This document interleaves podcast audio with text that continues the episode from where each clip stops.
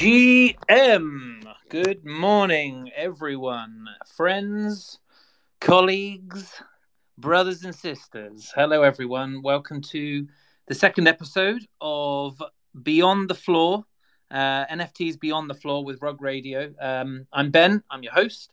Uh, if you missed the first episode last week, what the hell were you doing? Um, uh, I'll be opening this space at the same time Mondays and Thursdays every week, 9 a.m. Pacific time, 12 midday Eastern, and 5 p.m. in the UK.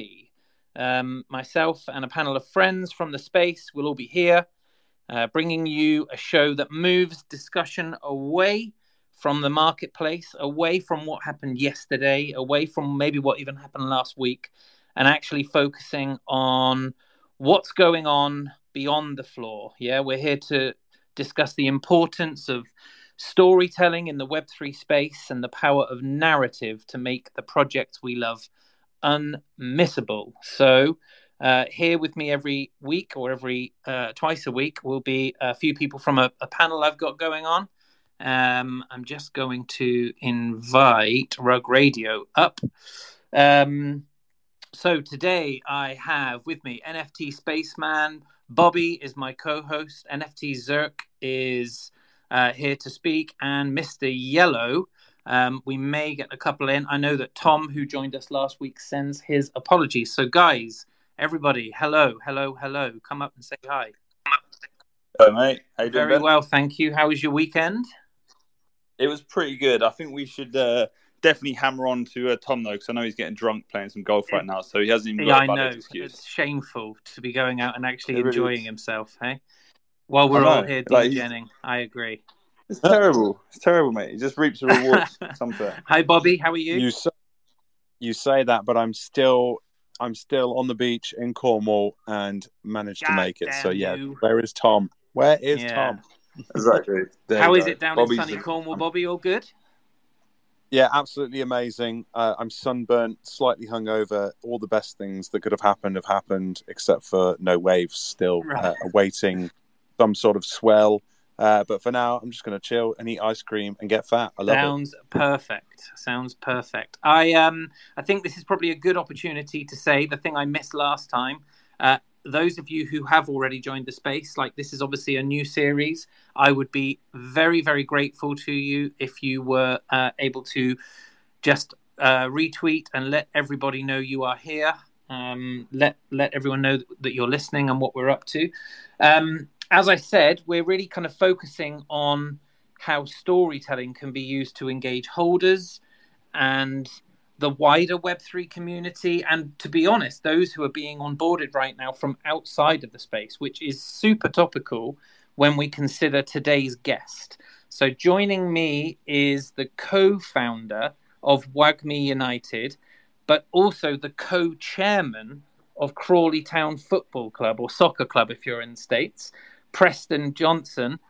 Preston, are you the most stressed person in Web3 right now? Oh man, Pro- probably not. But we still haven't scored a goal in league play, and so I might be in the top five. well, welcome. But yeah, just so like this is phenomenal because if it wasn't stressful enough managing a uh, a Web three community and uh, and all of the uh, all of the kind of the the thoughts and the process that needs to go around that, you're also the co-chairman of of Crawley Town, who are a you'll forgive me if I get this wrong, League Two or League One football Yep. League Two. League it. Two. So that's Premiership, Championship, League One, League Two. So fourth tier in the UK uh, professional football club, um, and and WAGMI United is a project that's kind of um, that's based around supporting and, and taking that team from from tier four all the way to the top, right? That's the hope and the plan, exactly. Amazing. Yeah. So before we get going, quick bit of admin. The format of these spaces is that I, I intend it to be fairly open. We have a panel of people here, and we we've got some pre pre kind of pulled together questions, um, and then we'll uh, we'll cover a, a, number of different things. And then at about the forty-five minute mark, if the going's good, I will invite people up from the audience to uh, to give a view or ask a question.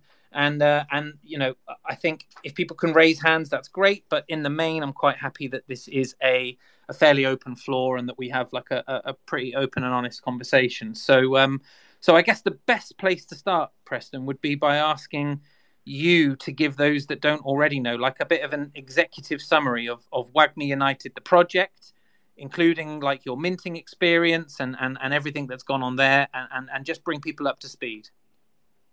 Sure. I think the, the best place to start is probably last October. Uh, Eben Smith, who is the other co-founder and, and co-chairman of the club, uh, we were invited to like a really douchey CryptoPunks dinner in Malibu, California. You had to have a crypto punk to go. It was the most like crypto bro thing there ever was last year. But it turned into him and I chatting very briefly at the end, and he said, "Hey, I, I, have this idea. I actually know of you already from your background in sports betting. For those that don't know, my background is in, in betting." And he said, "We need to chat." And so a day or two later, we hopped on the phone, and he basically just, you know, he pitched me what we already knew, but he said, "There's all of these new digital communities that are forming online. A lot of them are, you know, businesses, so to speak, and a lot of them don't really have anything." Uh, you know, there yet. It's you know, you have your JPEG, a lot of speculation. Maybe you'll have a character in a video game one day from a roadmap or in Decentraland. Um, and he's like, why aren't we doing this with a professional team or a professional club? And if we're able to do that, we can, you know, these, these digital communities are already surrounding and forming anyways. Why don't, why don't we do that around a professional club where there's something to root for every Saturday and sometimes Tuesday nights? And from there, you know, we can tell a cool story together and, you know, try to achieve promotion and move ourselves up the ranks. Amazing. And so and so, how has that worked then? What what, what so we we yeah. Were you able to purchase the club before this all happened, and then uh, and then open it up as a Web three community, or like what what's been the process in terms of your guys' involvement and it becoming a Web three project? Sure. Yeah. So, I mean, about ten minutes in, I said, "Yeah, let's do it," and so we just started. Started. Easy as that. Um, yeah. So for people that aren't aware, I, last year I, I founded uh, Pixel Vault with the Punks Comic Project, and so actually immediately I reached out to Sean Guerin or G Funk online, and I said, "Hey, I think we're going to buy a professional team. Uh, English football is the best because promotion relegation is brilliant in America. If you buy third, second, fourth division teams and you win, it doesn't matter. You don't go anywhere. You, there's no pathway to a championship or a trophy. Yeah. So I said, we're going to go to England after N- NFT NYC is beginning of November. I said, "You're flying with us to London. We're going to go visit four clubs." So we had started reaching out to a broker who knew which clubs were for sale, and we basically immediately began that process. And then in the background, you know, we told a few people in our network in Web three and crypto and sports business, and it didn't take long. I think our actual pitch to them it was one line, um, but it was Moneyball meets Ted Lasso on crypto cocaine, and that basically we had raised. Uh, enough in about 45 minutes to do it. And so uh, from that point, it was just a lot of logistical BS, as you guys would probably imagine, even for a, a fourth division League Two club. Uh, in, in, in, acquiring it, and it, took some time, but we got there in the end. And then we didn't actually do the NFT drop and really integrate Web three uh, until it's been about a month. So it was, you know, we were saving it to to happen nearer to the start of the season.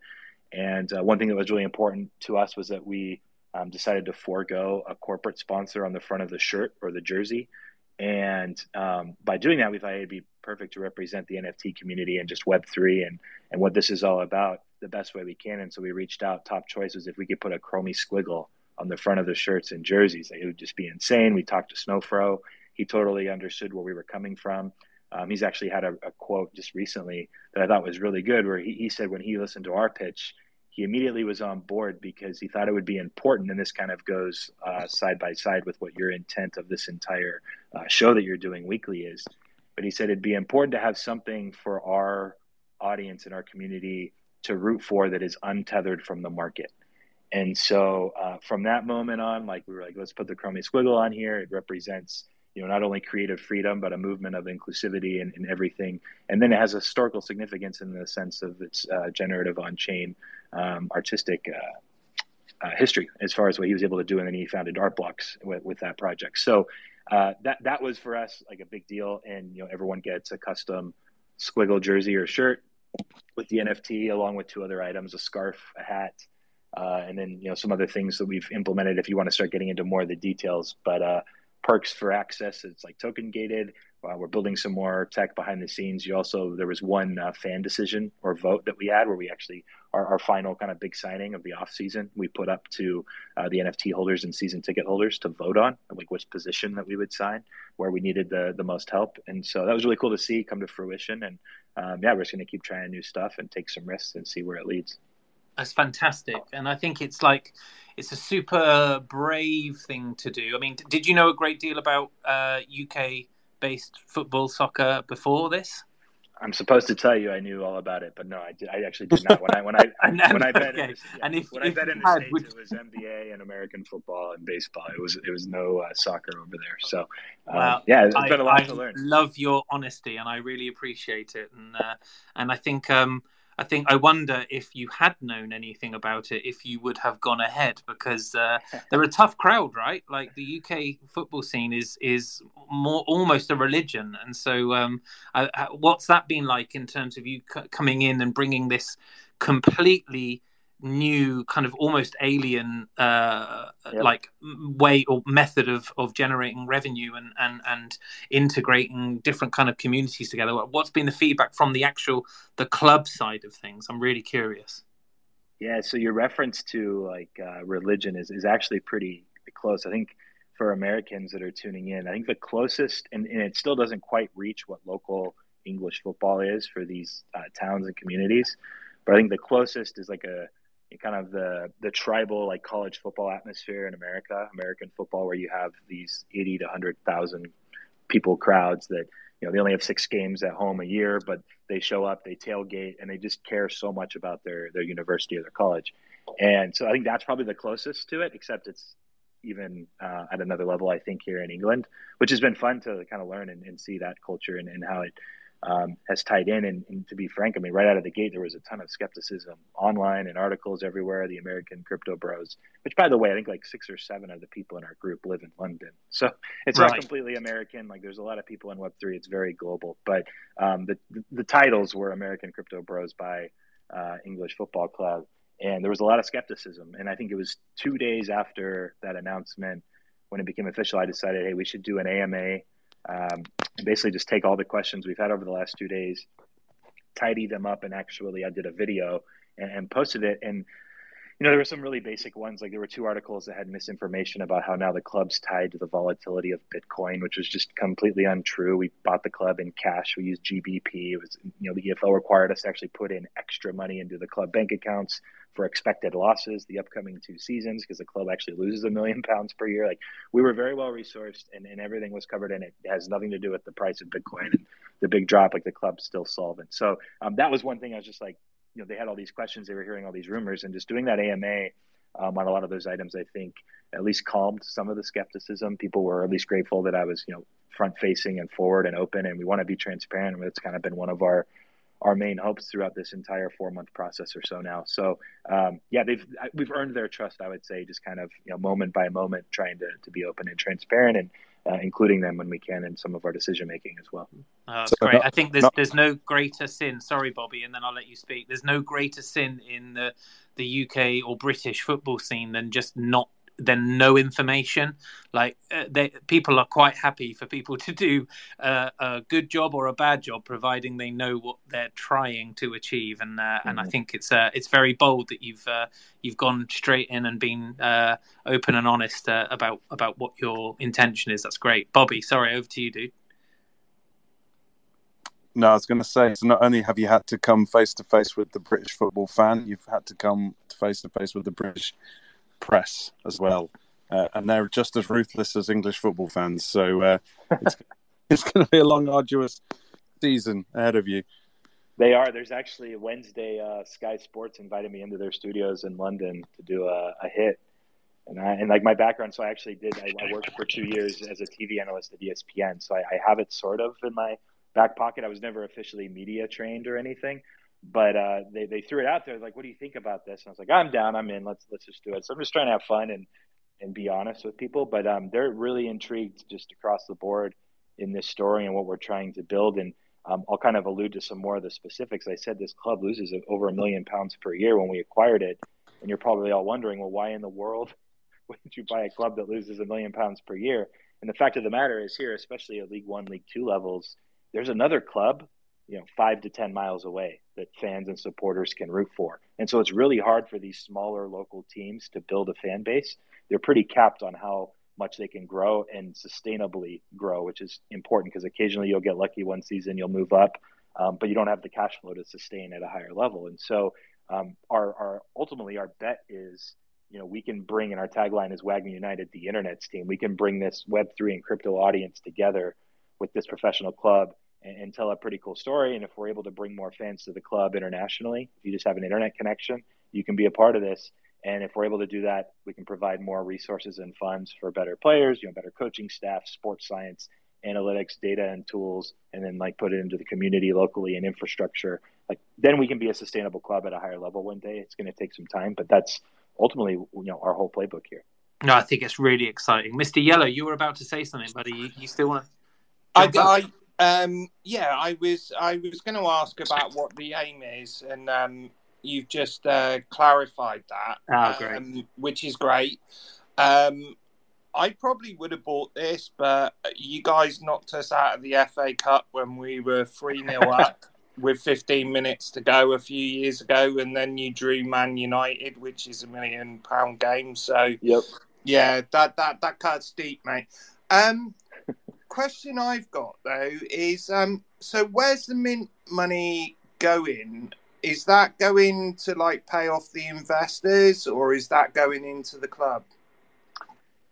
Sure. So, uh, we, I mean, it's never actually been public where we're like making our entire ledger visible to everybody. I mean, the actual ledger, as far as on the blockchain, is if anyone wants to go and look. But I mean, we had partners for the actual mint and drop itself with uh, Adidas, as well as Pixel Vault for some of the tech behind the scenes, as well as you know Snowfro, who's letting us use the Chromie Squiggle for this historic moment, like one year only special edition uh, shirt or jersey. So um, between all of that, you know, we were able to recoup some of the funds. But I mean, the actual I mean, if you really wanted to go through it, you know, price for a football club in League Two, combined with you know broker fees, lawyer fees, travel, putting you know, and we've already we've we've signed 14 new players, we've signed eight or nine new staff. You know, we've done digger, you know, uh, excuse me, dug deeper into analytics and some of the tools that we can use. Like we've we've definitely spent uh, quite a bit more, and the money isn't going back to investors at all. Um, we raised a certain amount prior, and we're going to use it to to try to really build this into um, something that you know everyone can be a part of and, and hopefully share in, in winning eventually. And uh, yeah, so I mean that's kind of like as vague, that's amazing, as, as and, detailed and that, as I can get. Yeah, and yeah, that's, that's that's infrastructure in the club as well. And so it's not just about like star players that are going to help you today. It's about like the the long term infrastructure that's going to help you on and on and on as you as you hopefully raise up through the through the leagues. Yeah, hey Ben, and speaking of star players, looking on your website, mate, um, forget Crawley's team because, as you know, they're not doing too great at the moment, but that can turn around. But um, your roster of people on this project is pretty bloody impressive. I think you're you're referring there yeah, probably to Mr. V. Is that right? N- n- n- no, not not him alone. Um, there's a lot of people on there. I mean, obviously Gary's in there, but there's a hell of a lot of people involved in this project, which makes me excited, even though it's such a mammoth task that you're taking on. Um, but yeah, what a team! It, how did you get all of those people? Yeah, how do you wrangle that? How do you wrangle Gary Vee before he's bought the Jets? I mean, that was his lifelong thing, and now he's bought a. He's he's he co- he, he just wanted to see us fail first, so he knew what not to do when he was by the Jets in a few years. Uh, no, Gary, like so. Actually, I spoke to Gary quite a bit even prior to the Pixel Vault launch, and he was just always really supportive of Sean and I's ideas and what we were trying to build over there. And um, you know, similar with this, and obviously he's a big sports fan, and I think a lot of us are. I think the the Venn diagram of crypto slash NFTs and sports is just like pretty overlapping. And so when you tell someone that's already like hearing about the NFT world and like starting to learn or even participating that we're doing something with the sports team and we're going to follow it along, uh, it was it just wasn't that hard of a sell. I mean, it was um, it was just sitting there for the taking. And you know, we saw a lot of people on Twitter talking about, oh, you know, we should form a DAO and buy a professional team. And um, you know, shout out to, for example, like Krause House, who's trying to buy an NBA team.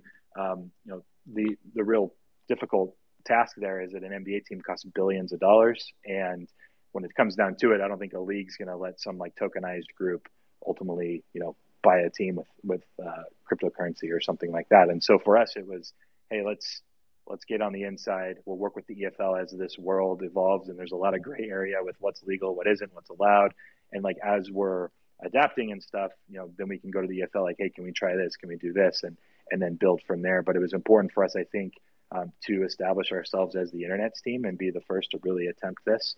And obviously, we have to be successful. Otherwise, you know, people aren't going to care anymore. So um, that's why it's, it's, kind of interesting being here. I've, I've been in Crawley slash London for the last three weeks, and you hear a lot of the fans. They complain. You know, we had a win in the uh, the EFL Cup over Bristol Rovers, and their attitudes when you lose versus when you win are just they're so reactive, right? They're so reactionary, and uh, we're sitting here, and it's, it's I keep telling people I was like, I, you know what this really comes down to is we're able to win games and have something that people can get behind. And if we're not, then it's, it's going to be really difficult. And so um, there's more pressure, I think, than ever than I've, I've felt like the last two weeks of actually performing on the pitch. And so hopefully, you know, the money we've invested and the people we've brought in um, we'll be able to, to get that done for us. Amazing.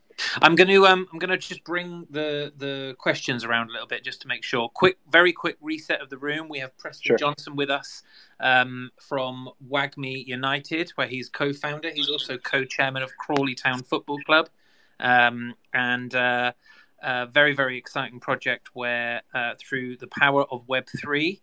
Um, he and his co-investors and uh, and partners are looking to take a uh, lowly League Two team, and I say that really tongue in cheek, Preston, um, but a lowly League Two team all the way to the heights of the Premier League, which would be quite something. Um, and so, yeah, we are uh, we're, we're, here though to talk a little bit more about narrative and storytelling. That was the kind of premise behind this uh, this show that uh, I've been putting together with this team. And so, how Preston, how are you building a narrative to inform both Web3 fans about Crawley Town Football Club and also the fans of Crawley Town about Web3 and what that means. Are there specific things or, or resources that you're putting so that actually both sides of the table know what the hell the other one's dealing with? So that uh, that's a great question. I think that's one of the toughest things to balance. And I mean, you alluded to it. I think at the beginning of the show, just kind of you're interested in, in seeing how we're going about it. Um, let's start with uh, let's start with the Crawley Town side and Web three and crypto because that was one of the biggest concerns I think out of the gate when we the news broke in April that we were acquiring Crawley. Uh, they said, you know, how are you going to sell NFTs to local, you know, English Crawley Town fans? It doesn't make any sense. Liverpool tried to sell 175,000 NFTs. They could only sell 9,700. If Liverpool can't do it, how can Crawley? Um, and so one thing we just like immediately, again, like two days later in that AMA, I, I addressed that our intent, and we would be stubborn to think that we could just like dump a bunch of NFTs on local fans because like the reason Liverpool didn't work is it's quite literally they're selling one to I don't know 99.9% of their fan base just doesn't care about NFTs, but it's the same people they're asking for for money all year anyway, and, and it just like looks like a cash grab, right? And so it, it didn't work out for them. And you know, our strategy was quite literally the opposite, where we didn't want to force anything on our local fans. We were actually bringing a professional club to NFT fans and people that already kind of got the tech, got what we were trying to do, and wanted to tell the story with us. And so that that like mindset out of the gate, I think was really important because the fans here locally appreciated we weren't forcing anything um, you know, on them. And and I will say that one of the biggest um, surprises for me, and I underestimated locally how many people though were interested and on their own went out of their way to figure out how to set up a, a MetaMask or a wallet and, and mint one of the NFTs. And there's someone locally who continually tells me he wants to stay anonymous, but has probably helped onboard 30 or 35 locals as far as getting their WAGMI United NFT just because they were all interested. I think there's like 125 now here in Crawley that have an NFT, which is their first time they ever minted an NFT. So just by the nature of not forcing it on them, we've been able to kind of see some of that education take place. We haven't gone out of our way to to force it, and it's it's it's worked out well. And I think there's more people that want to learn more. And you know, we've had discussions very briefly and like high level with you know city uh, council members that you know, hey, we can we set up a, a, school to teach Solidity and other you know coding languages, and and you know that's something that's super long term and big picture. But I think that's going to be important down the road. Um, but early on, it's you know not the, the first thing we should be doing. Um, to answer on the other side, how you know we're teaching fans and, and locals about Crawley Town. I mean, that's one of our biggest. I think um, it's one of our what's what's the word or way to articulate this? It's one of the most important pieces to the puzzle, where it's League Two still, not that many, especially in Americans. You know, America, most Americans, I think most NFT holders are American. Like I grew up without a quote unquote soccer team to root for. So if I heard about this story and I was like, oh, that's really interesting, I'm already into NFTs or crypto. All right, what's Crawley Town? What's League Two? I mean, it's really uh, one thing that we need to do a conscious effort of is from almost like a content media standpoint is is teaching everyone about not only the local team and the players, the coaches, uh, but other teams in the league, and, in trying to show them, you know, what what it is that, that we're we're facing every week when we go to play on Saturday. What who is who is the strengths? Who are the best players on the opposition? Um, what do they like to do tactically? Um, how have they played recently? Do they have any injuries, etc. So that's that's something that's important. We've um, done some stuff from the content side. We've done a few token gated like streams of training sessions and secondary streams with comedians that are hosting live here from uh, Crawley Stadium, and uh, just try like a few things here and there. We, I think you know, we want Kevin Betsy, the head coach, uh, who we brought in, the manager, to kind of get things settled before we start asking him for too much. But we like to do an AMA every week with him and talk over the upcoming opposition and just basically give NFT holders an inside look, like an unprecedented inside look at the club as well as other clubs. Um, because yeah, we need to teach them about League Two, about English football, and like what it is that we're trying to do here. I love that idea of like you know almost like a, a, a documentary style kind of what's going on behind the scenes. I think that's um yep. That's a really interesting take on it. I hadn't I hadn't considered that, but I think that will work for you really well if you can like maintain engagement. And I suppose that's really the the the skill right in in in web 3 particularly and actually weirdly in sport too right it's about maintaining engagement the way you do that through sporting side of things is by winning games um, and what's the way that you do that through web 3 well by being open by being honest by being consistent uh, and by creating a story so that people can can follow what what it is you're trying to pull together and and understand what the opposition looks like bobby it's a very Gary Vee concept as well, isn't it? To document the process. I think that that goes hand in hand with you know the fact that he's on the team and you've got that you, are gonna there's all the platforms now. You have got TikTok, Instagram. Like mm-hmm. this this far ex- like exceeds just crypto Twitter. This is like a universal thing, and then other teams and other sports can look on this as uh, the sort of flagship of how to bring NFTs and Web three to to sports properly. Um, it, it, does seem that way. I'll just add real quick. Uh, and you know, I referenced that that line or our pitch earlier was uh, Moneyball meets Ted Lasso on crypto cocaine. It, it, really is though, like three parts. It's it's you know the Ted Lasso part. Sure, Ted Lasso. It's funny. It was a big show, especially in America. Um, but that's really what we mean by like media and content, right? That's like the engagement arm.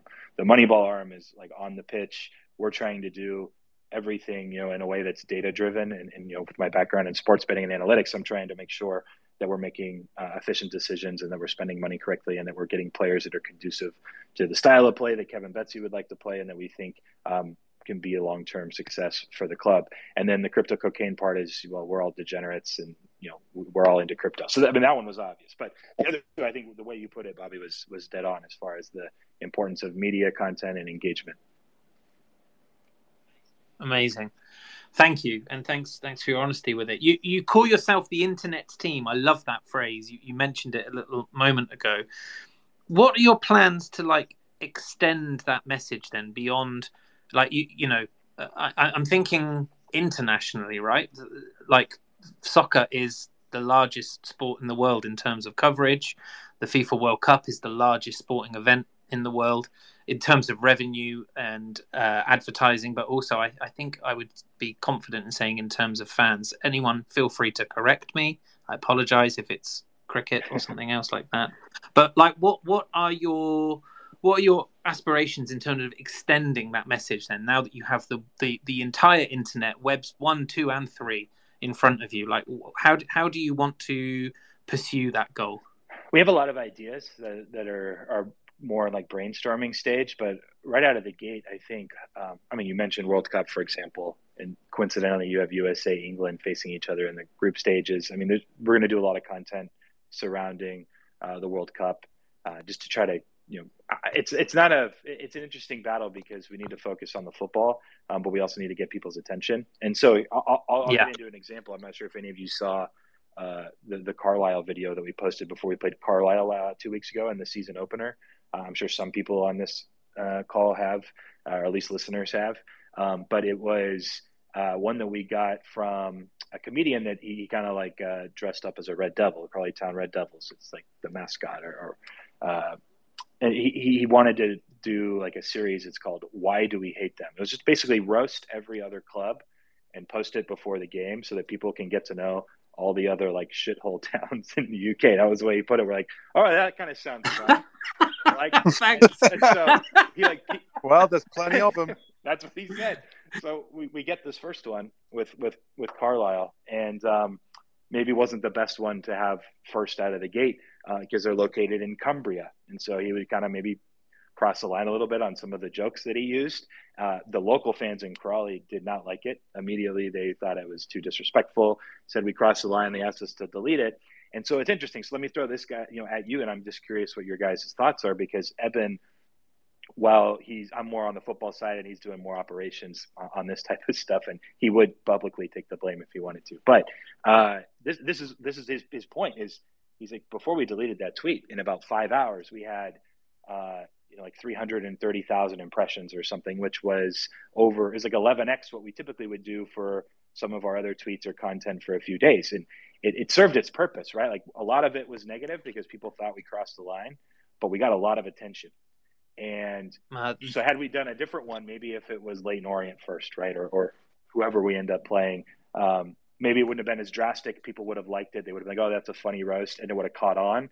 And then, in, you know, week 14 against Carlisle, maybe they wouldn't have cared as much. But uh, so maybe we were unlucky a little bit. I think we misjudged the reaction a little bit. I also had plenty of locals that were like, "Wow," and they generally skewed on the younger side.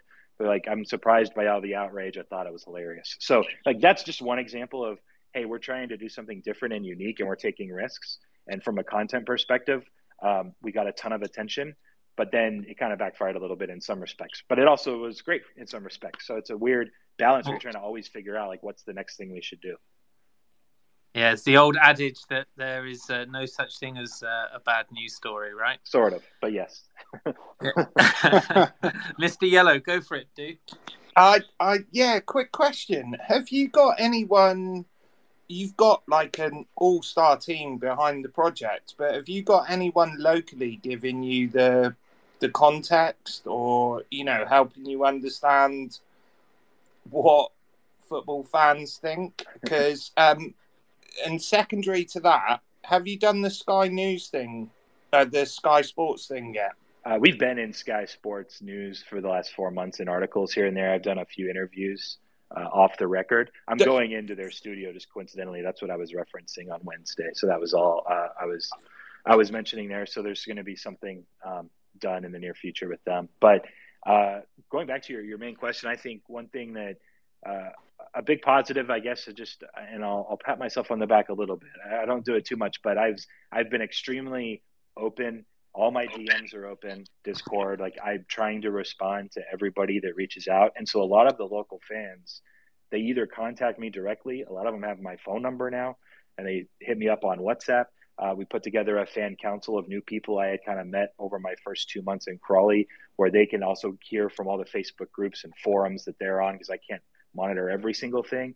And then they come to me and say, hey, here's some of the questions or some of the concerns, or this is how the fan experience was at the first game. And then I can respond and say, hey, this is why we did it this way, or hey, let me take that one to the staff. That's a good idea. And then it's just like this kind of good fluid system where I'm, I feel like I'm in constant contact with the fans. I've also lived here for about half of the year, despite having a wife and three kids over in Los Angeles. And so um, trying to ingrain myself in the culture and be like in front of people's eyes, I think goes a long way. And so that's, that's part of it. And um, on top of that, we have you know people we've hired that are on the ground that are um, helping on the football side and you know getting an idea of like what's happened um, you know inside the office with the staff. And so there's there's a few other people that are, are helpful there, but um, you know there aren't like for example we even did for our first home opener. Here's another thing. Um, we had I think probably 12 or 13 owners that flew out for the home opener here, and on top of that, some NFT holders and some CryptoPunk holders that are friends in our in our network, friends and family. They all came down to Crawley. We played a fans versus owners match just across the street from the stadium, uh, like a full 90 minutes, like referee, everything. And we would have gotten smoked, but we had a bunch of uh, the NFT holders and, and, staff playing with us. Uh, otherwise, there was only like two of the Americans that can actually play football. Um, but that was really fun, and I think like when was the last time fans got to play a game of footy with their owners? Like it just hasn't really happened before, and we're just trying to like be real and you know keep it, um, you know, show them that we're all kind of the same in, in a sense, and, and that we're all trying to you know the WAGMI United the whole tagline, you know, we're all going to make it. We, quite literally just about inclusivity and, and being friendly to people and trying to help each other build each other up. Mate, I'm so impressed with what you said there about engaging the community. Um, as a fan, I wish you bought Torquay United. Um, can I say one thing though? Sure. Please do not use the university or college football analogy on Sky Sports. It will not play well. no, it, people think football is more important than that. If you compare it to like a university game, um, that is not going to go down well. So oh, it's because they don't get it though. The uni games in the states are wild, man. Insane, like, man. Yeah. Exactly, no, but it's cultural relevance. yeah. if you if you tell me compare it to a university, people are going to go, "No, this is professional football." You're talking yeah, about. Yeah, well, I don't think put, they're going to put it this way: Mr. Yellow, we're never going to compare Torquay United to such a well-established uh, establishment like a university. Torquay, yeah. uh, yeah, you know, there's safe. other things we that's can compare Torquay to. So it's like very good. It's um, the Hindu capital of the UK. It's dreadful, but um, uh, now, now, now, now, gentlemen, this, this is um, going to a football hooligan fight over the internet in a minute. But, uh, on, let's, let's avoid that for, for WAGMI United's sake. NFT Zerk, you had your hand up, dude. Are you all right? Hello, hello. Yeah, I'm great. I'm great. I'm just listening in. It's super interesting. Such a cool idea. Um, I love the thing that you mentioned about you let some of the, the fans and the holders actually vote on your decision in terms of what players you buy. It's kind of like a, an in real life uh, FIFA Ultimate Team, right? And it's just such a cool concept. Is that something that you're like actively going to be doing inside of the NFT and the community? Or is that something that was kind of a one-off? Did it go big, well? No, Big time. We want to, to shape this with us. So uh, it's, it's almost like football manager in a sense. And yeah, you know, and I think in, in, general, you guys, if you're familiar with you know Web three or just crypto, you've heard a lot about the fan tokens, like Socios, for example. They've tried to do some things, and I know they were hot for a minute, and then they just completely crashed. Ultimately, people just don't really care if the vote is Coke or Pepsi. Like they just want to go watch the game, or they're at home, and it doesn't matter anyway. And so we're trying to actually make, you know, decisions with fans, whether they're season ticket holders or NFT holders, that are actual big picture items, right? We were we had a, a six figure to keep it vague decision at the end of the season on where we were going to, you know, put some funds on one more quality footballer, and they each voted, and midfielder won, and then we brought in uh, Brandon Mason, who's going to play the left side of the.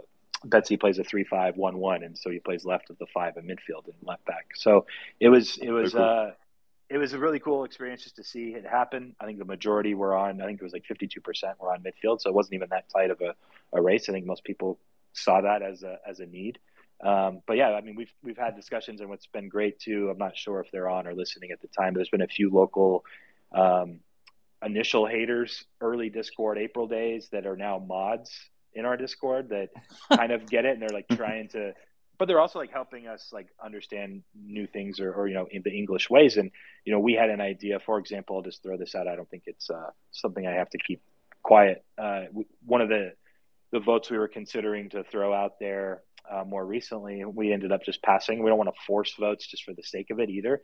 Um, but we were like hey like before the season starts if we were to give each season ticket holder and each nft holder call it 100 points and they were allotted to go towards three buckets and each bucket one is where we put um, our focus to this season. One being promotion, two being the FA Cup, and three being um, the EFL Trophy. and they were just like, you know, that, that's a waste of a question. Like everyone's just going to vote for promotion almost. Like most people would at least there. And so we're like, okay, well, if that's the case, then we'll make sure we're rested and you know prioritizing promotion versus the cup runs. Um, and so we didn't even use that as a vote, but that was something that came up as a possibility. Another one, you know, our, our club currently trains on 4G. They play on on AstroTurf. Uh, they don't train on grass. That's been the number one thing we've been trying to get. There's not a local pitch in Crawley that is available for for training, or if there are, there are so many people using it that by December it would be in such poor shape we couldn't even use it. It wouldn't be professional level.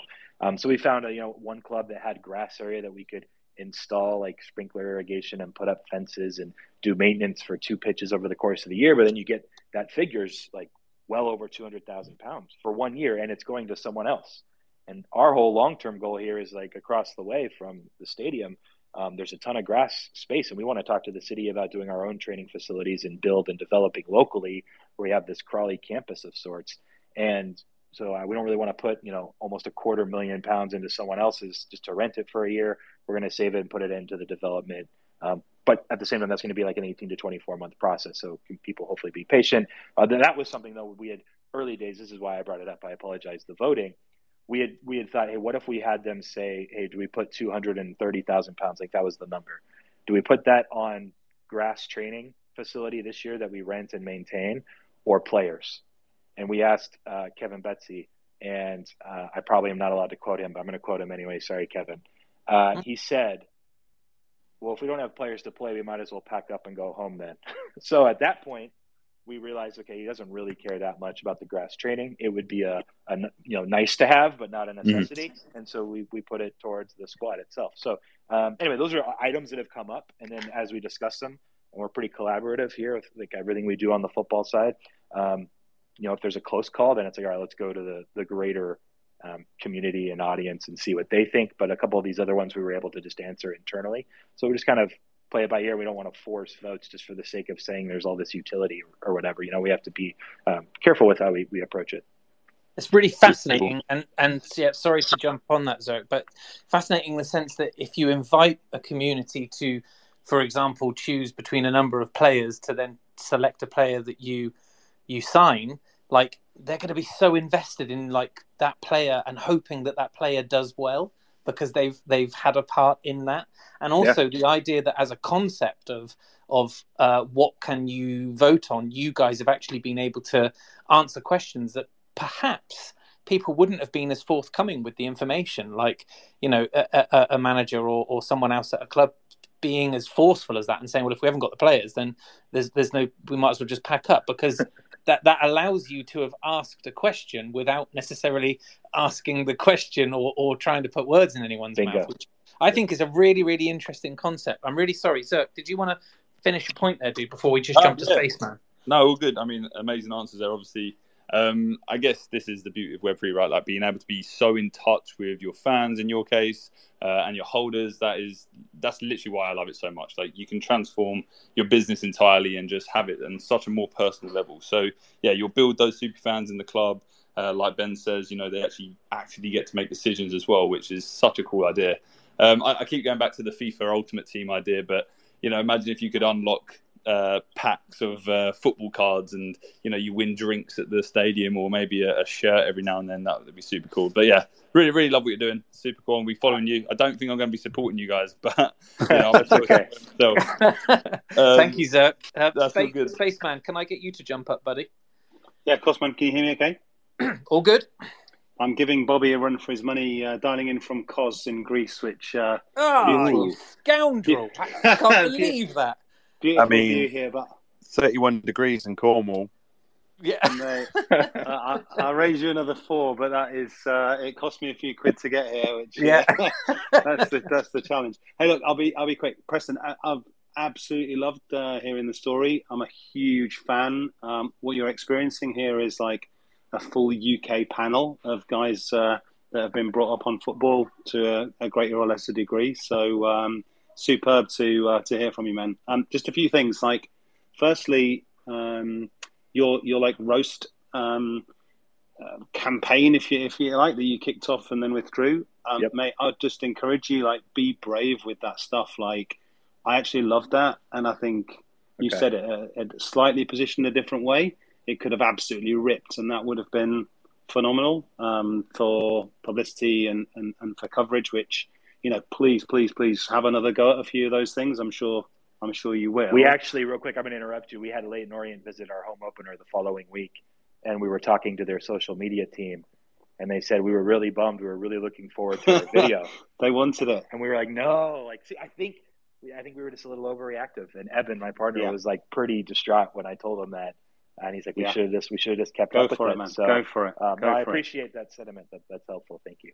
Um, and then, I mean, my team is Leicester. Um, I think it's a model of a football club uh, where the owners are in touch with the fans. So, you know, have a look at those guys and Hmm, and okay. how how the Thai family that own the club have uh, flown to to get. They're always at games, which is just huge, huge for the UK. That they they see the owners active in the club, which obviously you're you're you're over right now. So again, massive, massive tick for me.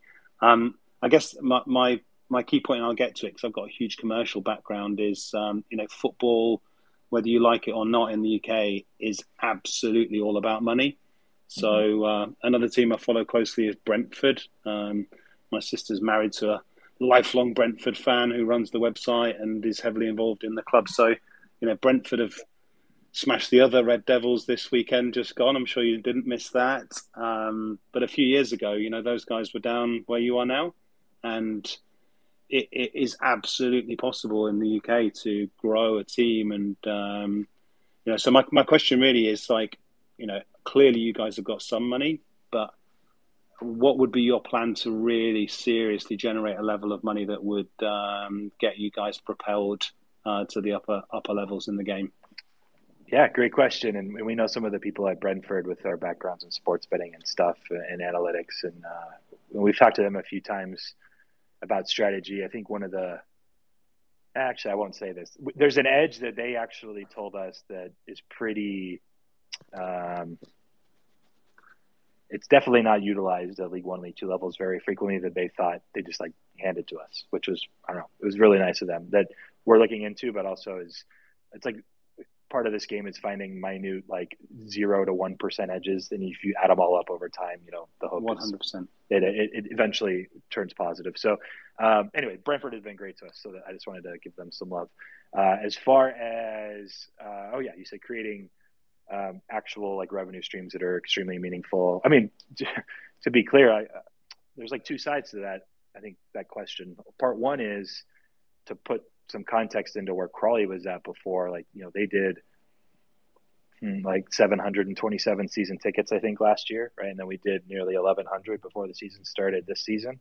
Um, so there's been an increase there. They think they sold eight to 900 shirts or jerseys.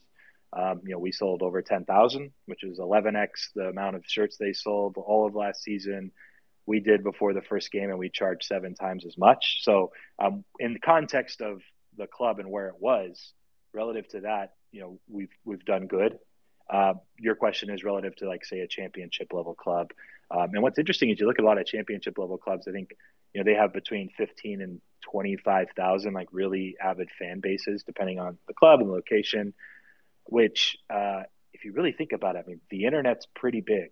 You know, I think we had last time I looked fifty five hundred unique uh, token holders. Like if we're able to monetize just some of this crowd, sports slash crypto Web three fan, correctly and, and, attach them to the currently already existing Crawley Town fan, um, we think it's possible. We you know we just have to you know three or four x from here, but we think we have a really good uh, foundation based on you know the last couple of months.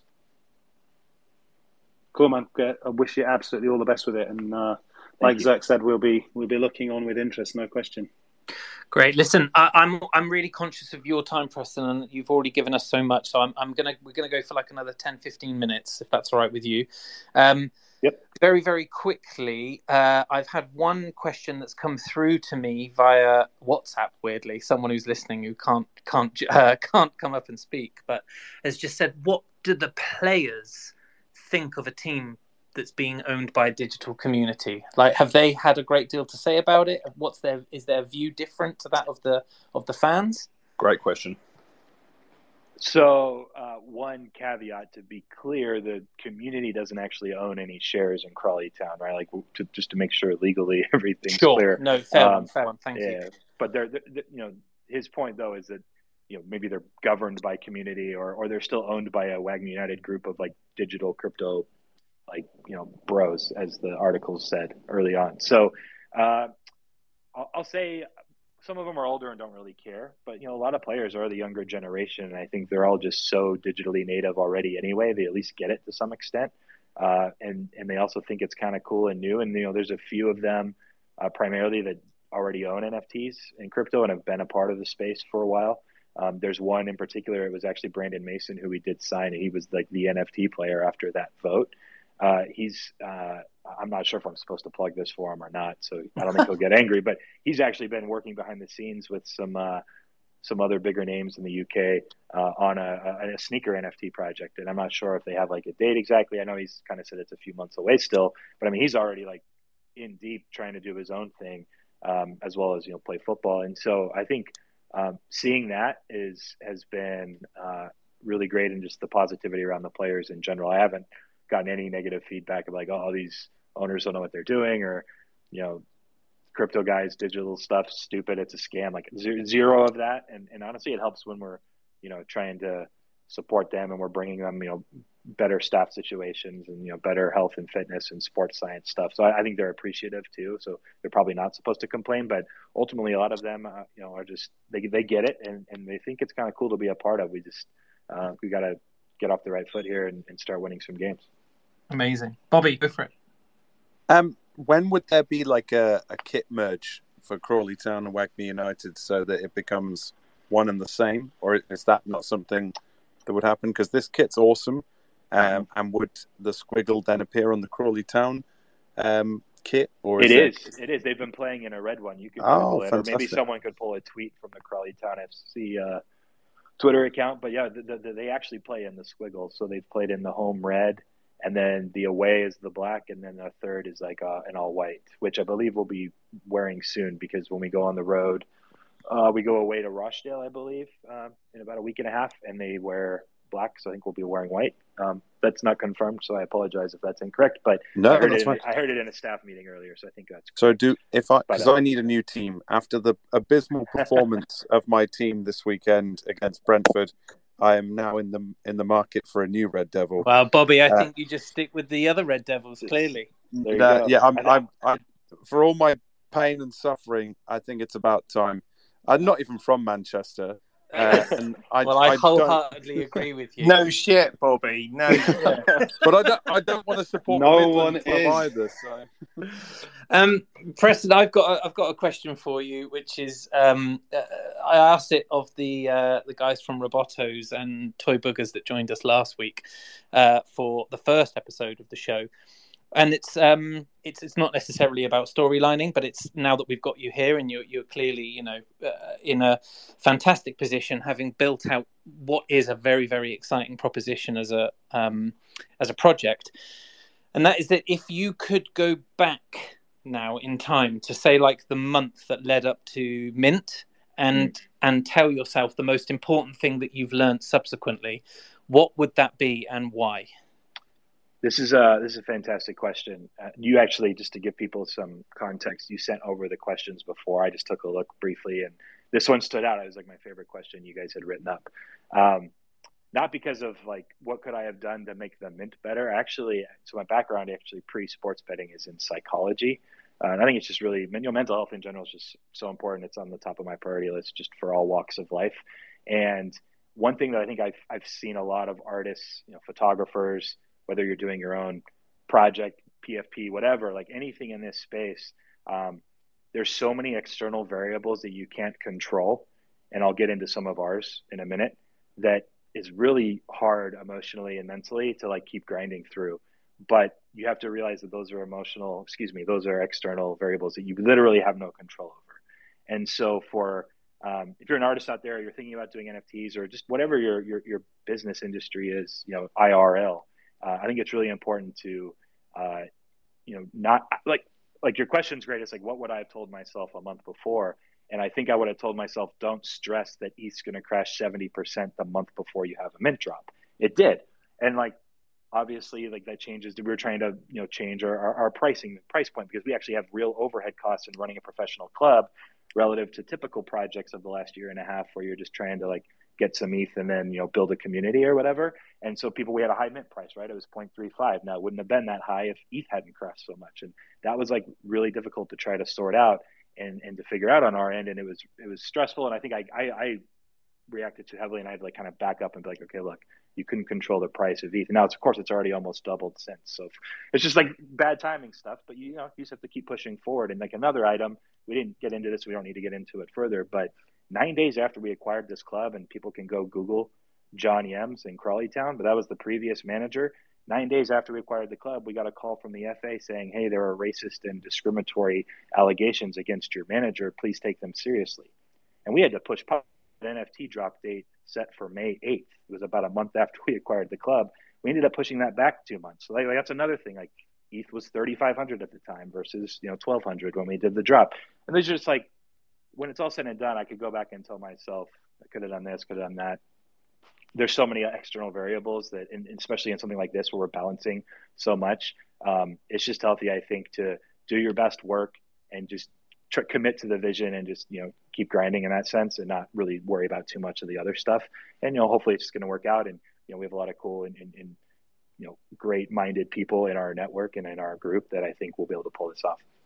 Amazing. Thank you for answering that so honestly. It's uh, it's one of my big ambitions for this show is that we get a real honest account from founders and builders in the space where they're able mm-hmm. to uh, to really kind of you know speak freely and openly. And so, yeah, really appreciate that, Mr. Yellow. Last one from you, dude, because then I'm going to ask anyone from the audience that wants yeah, to come yeah, up yeah. To, uh, no problem, and I'll make it really quick. And it uh, Preston, you won't be able to probably answer this with data because that's Web three, but like football fans are not necessarily NFT native at all. I can't think of one person at Torquay United that I could um, sort of turn over. So, um, just like anecdotally is fine, but do you know how many people like bought at Mint um, who were fans, and then also, do you know how many have like started to buy in now that they've seen it a lot more and heard a lot more about it?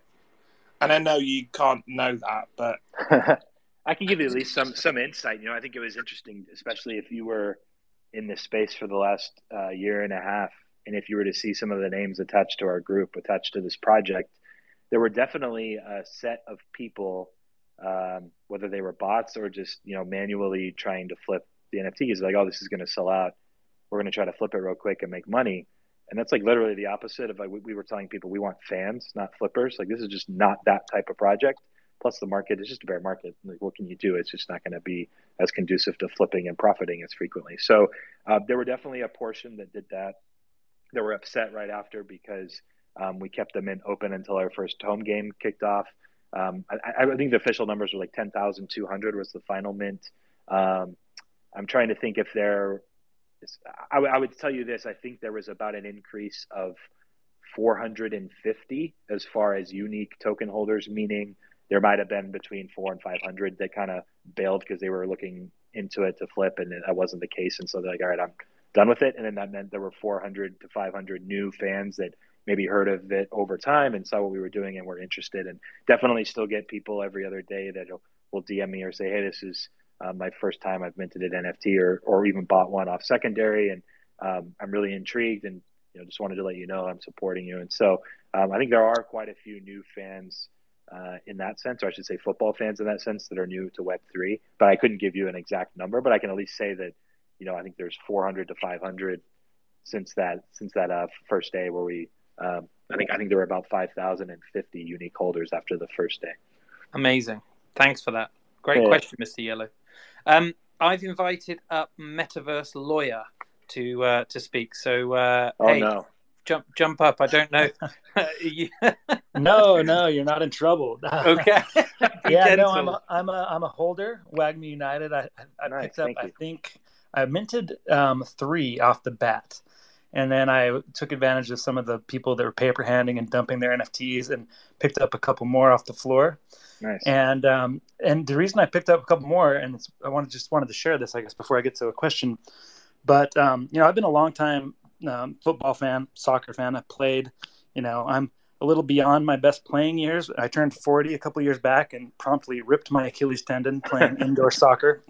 nice. It's like a timing belt going out in a used car, right? But um, and I have three brothers, and we've always loved watching English football. We're kind of like, I guess, the weird Americans that always loved um, soccer even more than American football. Got up to watch the English Premier League games early all the time. Yep. Um, back in the '90s, when you had to like find the Sky Sports uh, recap at the end of the week to try to follow our clubs.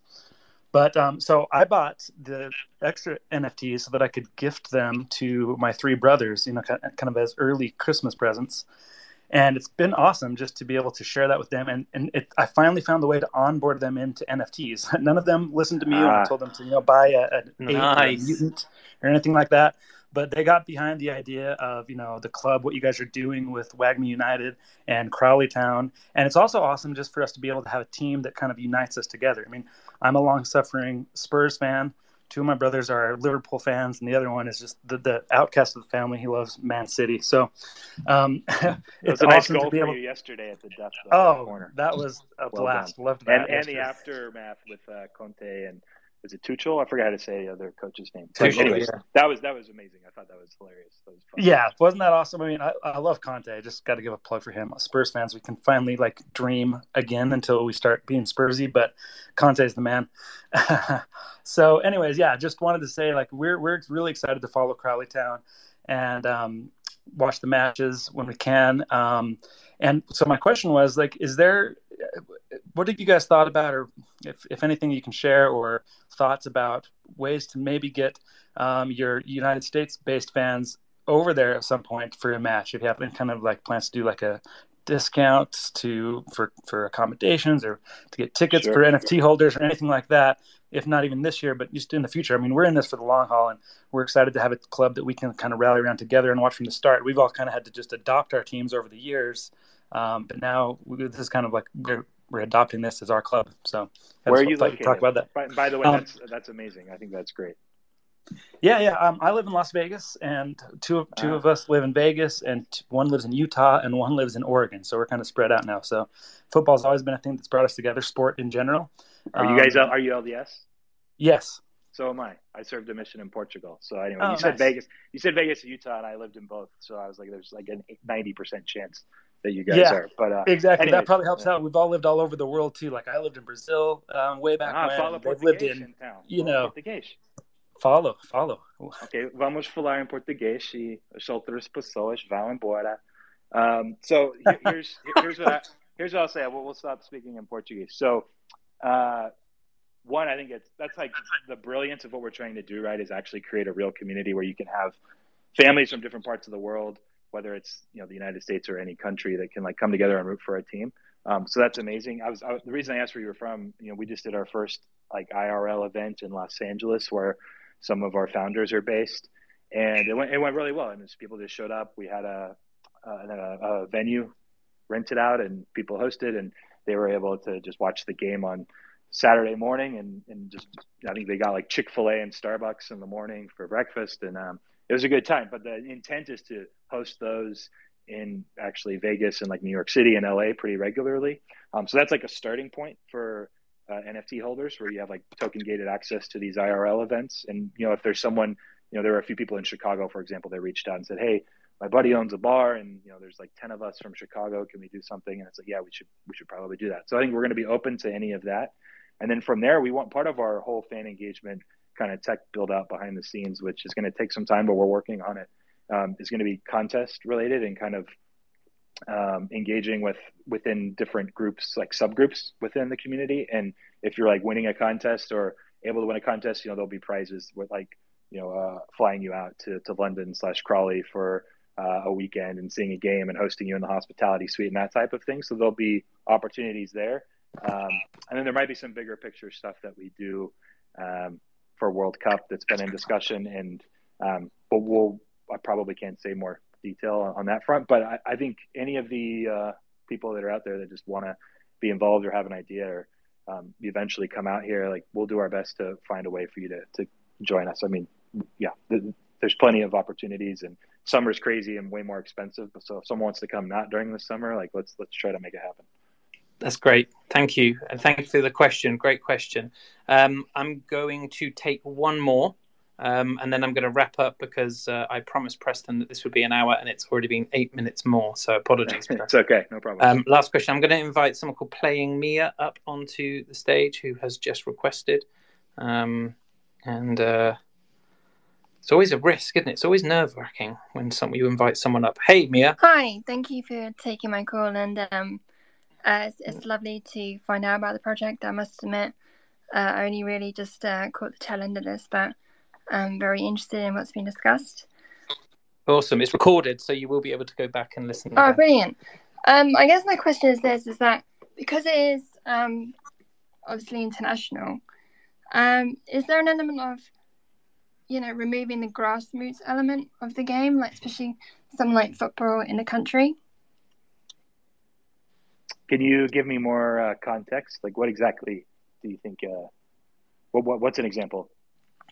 I mean, um, you have like international following clubs like um, Tottenham, um, long-suffering Tottenham supporters, uh, Man United, etc. But when you go down the lower leagues like League One, uh, League Two, League Three, etc., you know, Crawley Town is like supported by people predominantly in the area or someone who has family there. Got it. Got it. Um, and so my interest is this: it's like when it comes to an international team and when it comes to Web three based, which is a really interesting proposition.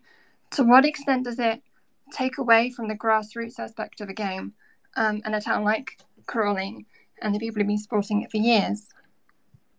Perfect. Understood. Thank you. No, that was great. So, um, yeah, a couple of things. One, I think when we were doing some research, we found that uh, only six clubs in all of the UK, and they're all in the Premier League, actually have more international fans or make more money internationally than they do with their local uh, fan base or supporters.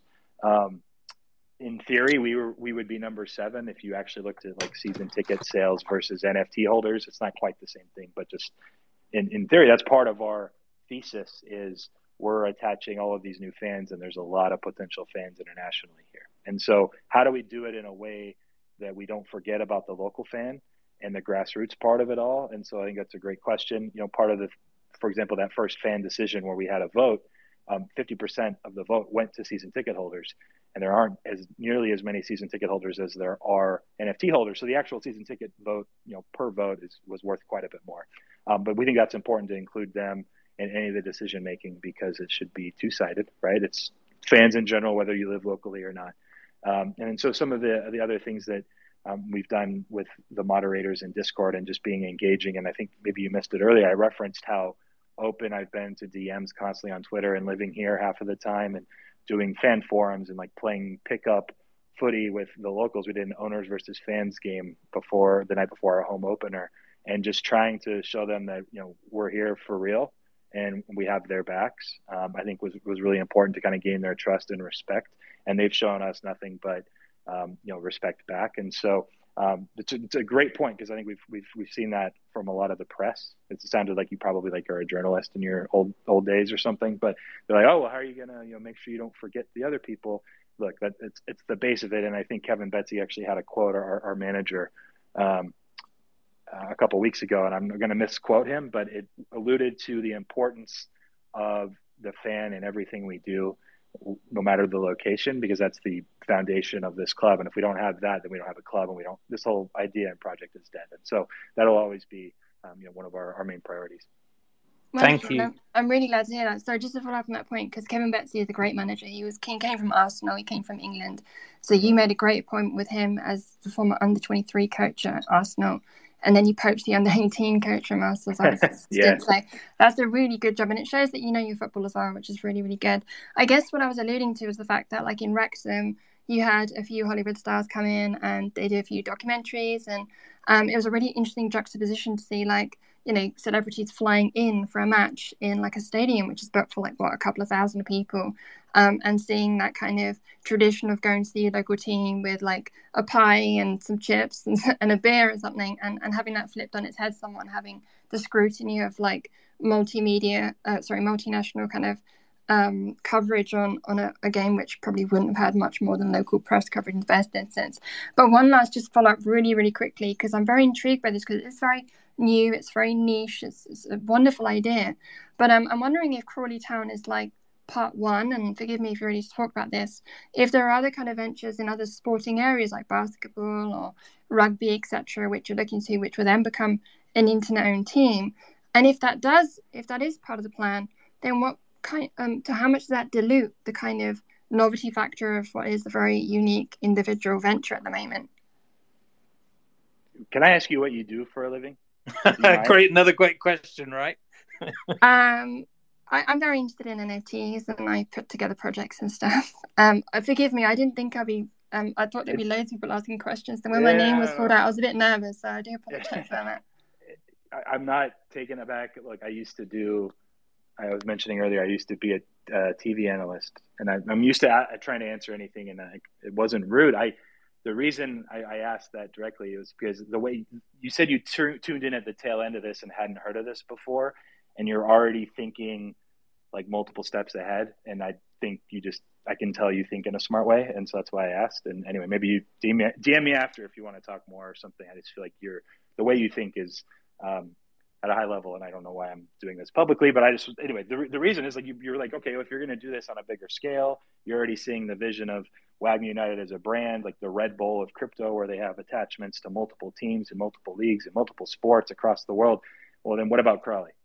And like that, that's a great question, and it's one I probably can't answer directly. The one thing I always tell people, though, you know, I can't answer it directly right now, meaning you know, we have to do it and play it by ear because we got to see how this goes. But if we don't do it right and the playbook isn't right this first time, then there will be no second or third team or, or brand or anything anyway. And so um, this is our entire focus out of the gate. And if we're able to do it well, um, then from there we can build and branch off and try to build something really special. Um, but that's like totally a fair question and something that I don't think you know we don't have. It's the first time anyone's tried this, and you know we'll see what gets thrown at us but um, we're going to try to do it in the best way we can.